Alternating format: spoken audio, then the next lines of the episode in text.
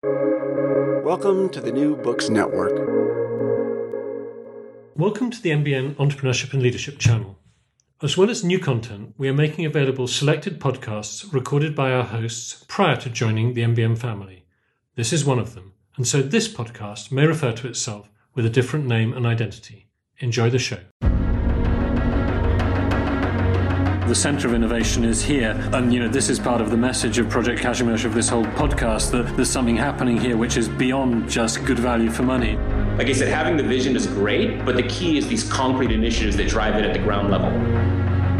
I think Poland owes people who are really, they do extremely well with very limited resources, and we can take advantage of the really low costs here you know, Poland is the land of opportunity. And I, and I like to say the East is the new West because you always used to go West in history to find more adventure and danger and prove yourself. There are some good things beginning to happen here in Krakow, but we've got a very long way to go.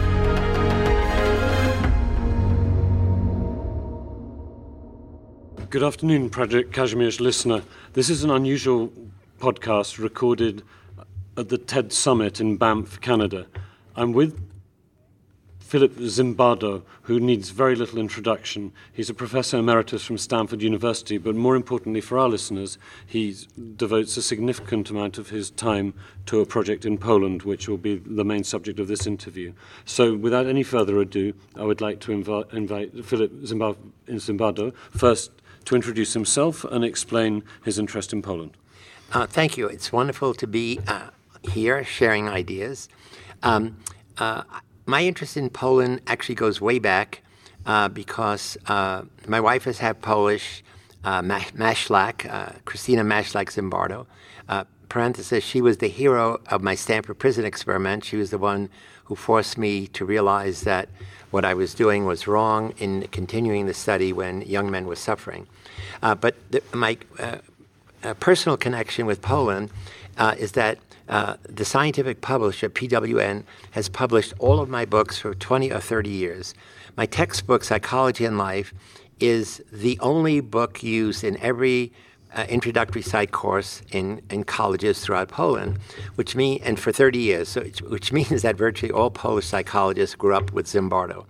And since then, I published seven or eight other books. Uh, every I do a book every other year, and PWN not only publishes them, but they have me come to promote them. Uh, so, and I get to, I get to travel around mostly Warsaw, Wrocław, and um, and uh, now Krakow. Uh, what I did was 2008. I gave a talk here at the TED conference in Monterey, and the talk was on my personal journey from creating evil (parenthesis) uh, in the Stanford Prison Experiment uh, to now trying to inspire heroism. Uh, the talk got a standing ovation. It's gone viral, uh, and um, it inspired me later, subsequently. I mean, it inspired me to create a, a nonprofit foundation that I call the Heroic Imagination Project. Its goal is to teach young people everywhere in the world how to be everyday heroes, how to be heroes in training who every day practice the daily deeds of heroism being kind, being compassionate, helping others, taking action against injustice, being upstanders rather than passive bystanders. Our program really is, we call it Understanding Human Nature, your own and other people's. Uh, and it, it right now it consists of six lessons in social psychology. We hope to add many more. Each lesson is in great detail, and, and it's all built around provocative videos. So young people live in a visual world, and essentially what we do is the teacher now is not a teacher in the traditional sense. A teacher is almost like a coach, and students are like her athletic team. And her job is, or his job, is to bring each student up to the maximum uh, uh, performance ability. Uh, so teachers uh, get a script. Uh, let's say it's the bystander effect. Uh, they show a video that, that we have prepared. And again, we ask them in every country not only to translate the text, but to put subtitles or to get uh, better videos. They see a video of a woman lying on the steps of Liverpool Station in London, and nobody stops within in five minutes. Question one why didn't the people stop? What were they thinking? What were they doing? And now what happens is the students are organized in pairs, usually a boy and a girl, who discuss their reactions. And then the next question the teacher asks is, What would you do if you were in that situation? And 100% of the students in every country in the world say, I would help. Question three What's the difference between being in a situation and looking in? The difference is something we call social norms. If you're in a situation and you look around and and people don't help somebody in distress, the social norm is do nothing. And that norm is, is impacted on many, many people, so you do nothing. Now we say, what happens if somebody takes action? And then we show what happened in real time someone stopping to help this woman, and within six seconds, you see other people help. What is the message for every student? Be the one be the one who stands up and takes action. So this starts what we call the bystander lesson, transforming passive bystanders into active heroes. And then from there it goes on to say, well, what is the bystander effect? Where did the idea come from? What is the research based on it? And then we get into what we call critical thinking. All of us have good intentions that should lead to good actions, but typically they don't. And the problem is there's often obstacles. Obstacles are sometimes within us. We don't have the knowledge, we don't have the physical ability, we don't have the skills. Sometimes it's in the environment, it's too hard to, to get to the person. Sometimes it's against a social situation, the norms are, don't help. Uh, so we analyze every situation uh, as a series of good intentions and then a set of obstacles. And then we say every obstacle is a potential challenge or an opportunity for which you have to find a solution. And so this is how our lessons go. Uh, and the students discuss what's the obstacle, what happens if the, you perceive the situation is dangerous. Well, if you're, if you're going to be an everyday hero, you must do something. What is the wise thing to do? You call the police, you call the fire department, you call for help. So you never take an unwise, um, impulsive action. Uh, and so this is how that lesson goes. And again, as I said, there are videos um, throughout that highlight, make it interesting and so this is one lesson. Another lesson is how do you transform uh, your own self and others who have fixed static mindset. I'm good at A, I'm not good at B. Women are good at C, not at D. Asian people are good at E, not at F. And so we, these are kind of self-imposed uh, biases when in fact everybody should develop what we call a growth dynamic mindset in which everything, all abilities and talents are improvable with practice and effort. And we give many examples of how uh, the key is living a life filled with risks, filled with challenges that you're willing to meet once you have this growth mindset. Another lesson is how do you transform prejudice and discrimination, which we have in every country around the world, into uh, understanding and acceptance? And we give, we give again, everything is culturally relevant. So, so in Hungary, our, our, our lesson is focused around gypsies, or Roma people. In Poland, it could be around Jews or Ukrainians. In America, it's around uh, Afri- um, blacks or um, or um, Hispanics. Hispanics. typically. Uh, so we make it culturally relevant.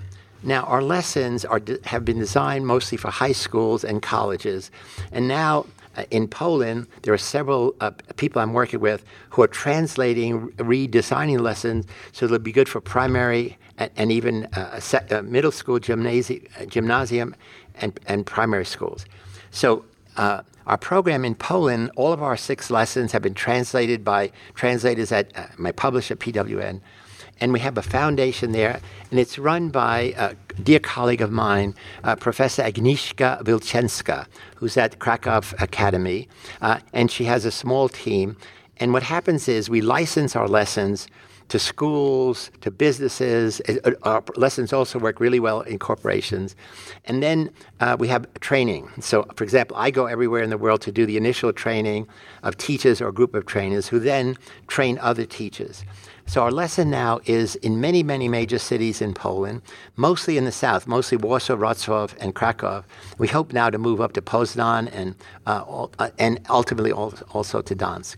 So I'm doing so. This same program now is uh, incredibly successful, perhaps the most in the world throughout Hungary, and you know, and given the um, um, I don't know what the word is, right wing uh, government, o- uh, Viktor Orban government in Hungary, uh, we tread a light path. So we make clear we're not talking about military heroes, we're not talking about religious heroes, we're not talking about political heroes, we're talking about ordinary people in every city, young children who are doing the right thing to make their family work better, to make their school work better, to make their community work better. And typically, we're getting away from the traditional notion of heroism as an inborn trait, that is, there are special kinds of people. And we're getting away from the notion of heroes as male warriors. And we have a whole history of Agamemnon, Achilles, samurai warriors. Anyone can be a hero. And especially the example I give in Poland is Irena Sendler, the, po- the, the hero of the Warsaw Ghetto, who organized 18 other women and one man, Catholics, into an, a hero squad that saved 2,500 children in one year, getting them out of the ghetto. Because you needed an organization because you had to move the children from home to home and finally from Warsaw out to the country. We now know that 50 years later, uh, there are more than 25,000 Jewish people throughout the world who owe their life to this woman who risked her life to do it. In fact, she was uh, spies turned her in. She was actually tortured uh, and uh, almost killed. Uh, and and so she was recently, I guess, five years ago, identified by Yad Vashem in Israel as one of the righteous among the Gentiles. And and and so 40 years or more after the, she did this during the Warsaw Ghetto, I guess 1943, 44, she suddenly, be, she finally became a hero. So we use these examples for young people to say, anyone can be. And again, Irena Sendler was a social worker, ordinary person, a young woman who, who perceived that there was something wrong, that, that the Jews that were put in the Warsaw Ghetto by the Nazis, they were there to die. They had a, the, the, uh, their, um, the diet was 120 calories a day, a potato, maybe a piece of bread, and something, and you couldn't live on that. So the idea of the Nazis, old people and children would die, and they would get rid of them, and whoever survived, they would then send to the slave labor camps. Uh, and so Irena Sendler understood this and developed this team to save them. Uh, so uh, this is one of the main things I'm doing. Uh, I go every year uh, throughout Poland. I, our program is, as I said, uh, biggest in Hungary. There we have what we call Hero Square Foundation, and we're in a thousand schools throughout Hungary. Uh, now, um, my family background is Sicilian, so we have a program in Palermo, we have a program in Corleone, the Godfather town, and, and, and many, many other uh, uh, places throughout Europe, and now also in in uh, Bali, the Green School in Bali, Indonesia, uh, in Geelong, Australia, and we hope to be in virtually every every uh, city, uh, every city in every country in Europe. The other thing I, I want to say about Poland is. Um, um, there's a small city in southern Poland called Nikiszowiec. Uh, I call it Nikisz for short. It was the center of coal mining for hundreds of years for all of Poland. Uh, and the mines were deep, went hundreds of miles. And every man in this town, it was the center of the coal mining town, was a, a, almost every man was a coal miner, and every man's son aspired to be a coal miner's son. Everything was wonderful. In fact, the, the coal mining company created this beautiful uh, village of, of um, ha- uh, homes with uh, three or four story high te- tenements with uh, uh, indoor quads of gardens that uh, the wives could sit outside and, and knit, crochet, talk. and the buildings are still beautiful. They're all red brick. The windows are red and white, which is the national colors of Poland. And it's a beautiful town square. The problem is uh, Uh, almost all the mines ex- exhausted all the coal a few years ago. That means every every man in that town not only lost their money, they lost their identity. And what happened is many of them began to drink vodka. Many of them began to get drunk. Many of them, when they went home, began to abuse their wife. It was just unpleasant. So some social workers from this town came to see me. I had give, was giving a lecture at, at uh, so, uh, University of Silesia uh, and asked if I would come to see if I had any ideas about how to help people in this town. For me, the issue was uh, if I was a teenager, would I want to go home after school to uh, this unpleasant environment? The answer is no. So I asked them, what do children do after school? And they said, we don't know. I said, I don't see them in the street. Where are they? We don't know. I said, there's your solution let's create an after school teen program in the center of the city where teens will want to go between ending of school and dinner time, where we teach them wonderful things they don't learn in school. We teach them video production, we teach them English, we teach them computer skills, we teach them art, we teach boys how to dance, and we insist that the girls bring boys so that it's a community. Uh, and that's what we've done. And I gave money. Uh, uh, uh IKEA gave a lot of furniture. I raised money from friends. And so our, our program is very vital. Uh, we, um, we have about 30 to 50 teens come every day. And now the teens also do projects for the town. Uh, there's a, um, there's a sale, um, crafts fair almost every, every weekend, and there's a big uh, quarterly uh, citywide fair. And so our teens now ha- play a, an important role in the life of the city. Our program, again, we have a nonprofit foundation with me, Agnieszka Wilczyńska, and Waldemar Jean. Now, Waldemar really is the main director, him and his staff.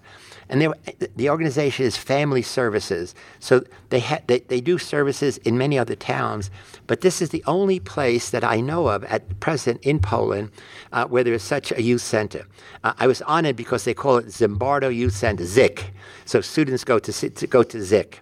And I, I visit once or twice a year to be sure things are going well and see how I could help.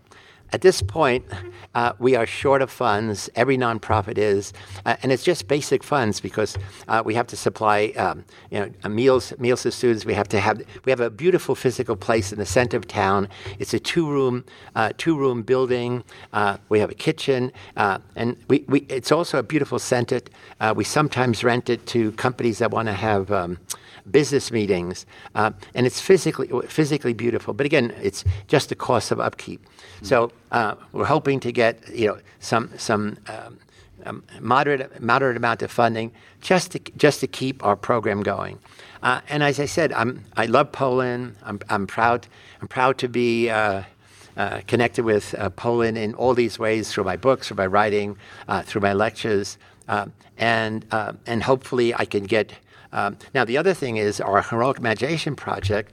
Uh, uh, we need. We also need funding in order to to do trainings all over Poland uh, to um, to train um, to train more teachers, uh, uh, to develop our program more fully for middle school and primary schools. So again, uh, we need we need educators at those levels who say, "I can take your lesson and and make it appropriate for this other other level." Okay, well, thank you for that detailed in- introduction. Of course, we'll post it in the show notes, but it's hip.org.pl Centrum Zimbardo, and you can see lots of information about the project on on on the on the website, uh, and there's Polish and English.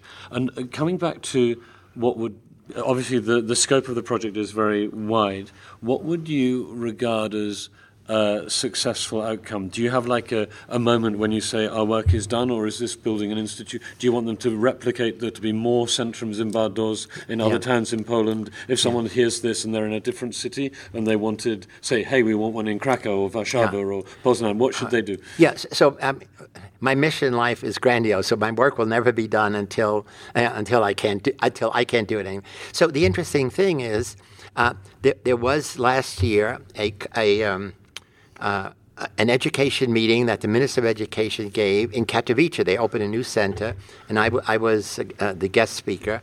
And essentially, uh, the Minister of Education then said, we, we really need to replicate this after school program in every city, especially in poor neighborhoods. Uh, and unfortunately, she lost out in the election, so I have to meet with the new Minister of Education. But apparently, they uh, in America, for example, there's something called boys' clubs and girls' clubs. There's uh, YMCA and YWCA. So uh, clubs for children after school are common in every city. And my understanding is it's relatively rare in Poland it's clear from the effect we've had in this little town, what students say, what parents say, it's, it's, it's a must that is every people in every city should use our our program should be a model. Uh, and you're not talking about a lot of money. You're talking about small physical space. Now we, we do have uh, sub. Our, our children get to go to the pool in the gymnasium uh, on on Saturday. Uh, they give us a few hours a day. We arrange for, for trips to the uh, to, to the mountains. And one of the one of the um, uh, volunteers takes takes them to uh, Sosnowiec. Uh, but it, it's not all we need is a physical place where children want to go after school because they're going to be learning new things, learning social skills as well as academic skills. Okay, because there, there are what are called dom cultura, the, the sort of culture houses dotted around, but I, I, th- I think it's probably not to do live on air to discuss what the options are. That, um, as listeners know, I've been living in Poland for 25 years, and I, but the idea of bringing the, the idea of innovation and entrepreneurship is creating something where there was nothing before, sharing good ideas and making progress. And clearly, clearly, both in for many for life skills, for ambition, the, the, the goals of making everyone aware of the possibility they can be a hero is, is something that can certainly transform uh, transform any community or society for the for the better, right? Yeah, and now also, for example, some of these high school kids will be graduating, so we want to have guests. So we have many uh, guest lecturers, guest curators. So we want business people to come in and tell them about what does it mean to be an entrepreneur, what kinds of skills should they be de- developing, which are typically not taught in any traditional school. In fact, if anything in Poland, one of the problems is uh, many young people feel socially excluded. When I was there a few years ago, the Polish Ministry of Health said that as many as a million uh, Polish school children suffer from clinical depression. And I asked people why. They said, we don't know. I mean, it's just a, just a, a survey. Uh, and so this is something they feel excluded where? At home, in school, in their neighborhood, among friends. Uh, so our, one, of the, one of the virtues of our um, Zimbardo Centrum is that students have a place to feel included. That is, when they come, it's a friendly environment. There's not only other students, but all of the um, all of the staff are there to make each kid feel welcome. They, we also have gaming. We teach them gaming, not only video games, but, but team games. Uh, and so it's a place where kids want to go. See, the problem with school, kids have to go. So what you want, you want a place where kids want to go. And not only want to go, they want to come with their friends. They want to bring their friends. And that's, that's what you want to reproduce uh, throughout Poland. Well, I, I, find, I find this very inspiring. It was a, it, for, for me, I, I was vaguely aware of Professor Zimbardo's famous work uh, a long time ago, but ages I, ago, uh, ages ago, and I think I saw a poster that you were at an uh, event. Perhaps I don't know. Was it was it even a TEDx event you spoke at? In oh yeah, I did. We did a TEDx uh, in uh, Katowice. Was it in? Katowice? Yeah, I forget the name. Uh, Rab- River. Rabba River. Rabba River. Yes. River. Yeah. Yes. So, I did a TEDx event last um, year. There, there tends to be a convention that people don't repeat their TEDx's, but we might. If next time you're back in Poland, we might organise something so that sure listeners. Uh, I don't know. Do you know, do you yet know when you're next going to be in Poland? No, I'm not clear. I mean, again, I work it out with, with all the staff when of, they're going of, to be doing doing training. Of, course. But I will definitely be there during the year next year, and, and we'll, we'll be in touch. and we'll certainly invite you to Kazimierz and Krakow and possibly do a salon event or a discussion. And if, if listeners who are listening to this are interested in trying to do something both with the with this project, with the Children's University, with the School in the Cloud, with Khan Academy Popol School, there's a revolution going on in education where a lot of people are fully aware of the fact that it's not that things ought to change, things must change, right. because it's not just the, the, the, way education works has moved on from being a question of acquiring knowledge to prepare you for working in factories right. and offices yeah. to being in a situation where that type of work is automated and we have to develop more uh, self motivation, more leadership skills so that people uh, figure out how to use their lives to the best. And I, I don't think that I have any further questions from the TED Summit here. It's an unusual place to be recording a Project right. Kazimierz broadcast, but, but do you have any final message to uh, an audience who will be primarily entrepreneurs and people interested in high technology? Any, any, yeah. any, any final message? Well, see, again, one of the important things is even the best of education. Uh, all the Khan Academy, all these online courses, typically what they're missing is the social part of knowledge, of education. knowledge is not simply to make you smart or get a good job. Knowledge is uh, working, learning how to work in a team, learning how to value teamwork, learning how to cooperate rather than compete. I just came back from China, and one of the most terrible things every young Chinese person said, "I'm not. It's not good. It's not good enough to be good. You have to be the best." Our parents impose on us the value of competing to be number one, and so that means you don't have friends. Everybody wants to be number one, and in a world where there are millions and millions of young kids you're competing with, and they don't. There's nothing about the importance of collaborative learning, of teamwork, and what you learn at when you go in any corporation. Uh, the important thing is you never work alone. It's always you're in a project, you're always in a team. This is actually one of the things I've always argued is wrong about university PhD, which make which have young people work alone on a project and almost never in your life and business do you do a project alone. It's always part of a team. So at our youth center in, in Nikiszowiec, we teach teamwork. We teach the pleasure of working with others on a common project. Yes, well, that's fantastic note to end on. Uh, it, there's uh, increasing interest in new forms of tertiary education. There's uh, Olin's University in the United States, which has a, a strong sense of project-based learning in our program to reform reform uh, the way tertiary education works in Poland, teamwork and working together. And I completely un- uh, accept and understand the need for uh, social learning. Indeed, the TED Ed Club brings children together in after-school clubs. So I think there are a number of things going on. Hopefully, perhaps through the Project Kazimierz, we can bring these ideas together. And anyone listening to this who's interested interested in trying to do something about the situation to make things better in Poland or indeed in any other country is welcome to get in touch with me and I can forward them on to uh, Professor Zimbardo, who, as I can see, is going to keep working till the day he dies. Right. Thank you, Richard. Uh, thank you very much indeed. My pleasure. Thank you for listening to another episode of Project Kazimierz, brought to you by me, your host, Richard Lucas. If you enjoyed listening, check out additional podcasts on our webpage projectkazimierz.com or on iTunes where you can also subscribe so you never miss an episode and also leave us a five star review if you feel like it. We welcome feedback and suggestions of new interviewees, whether as comments on projectkazimierz.com or via our page on Facebook. This podcast was produced by Adam Zuber with audio editing by Juan Wally. Thank you again for listening. You know, vision is all great and well, but execution is actually the key. The actual process of meeting those people, working with them, is in itself a huge reward. Interaction between the university and the business high tech community is absolutely fundamental. Diversity creates a healthy ecosystem, and I think that I'm seeing more and more that diversity. It's not just about individuals, but about new individuals. It's about you know um, new initiatives. Sometimes they overlap with each other. Sometimes they might be cannibalizing each other. But the reality is that you want to have as many as possible because that accelerates the big picture. We're not going to have everyone in the world here, and in this connected world, we don't need everyone here.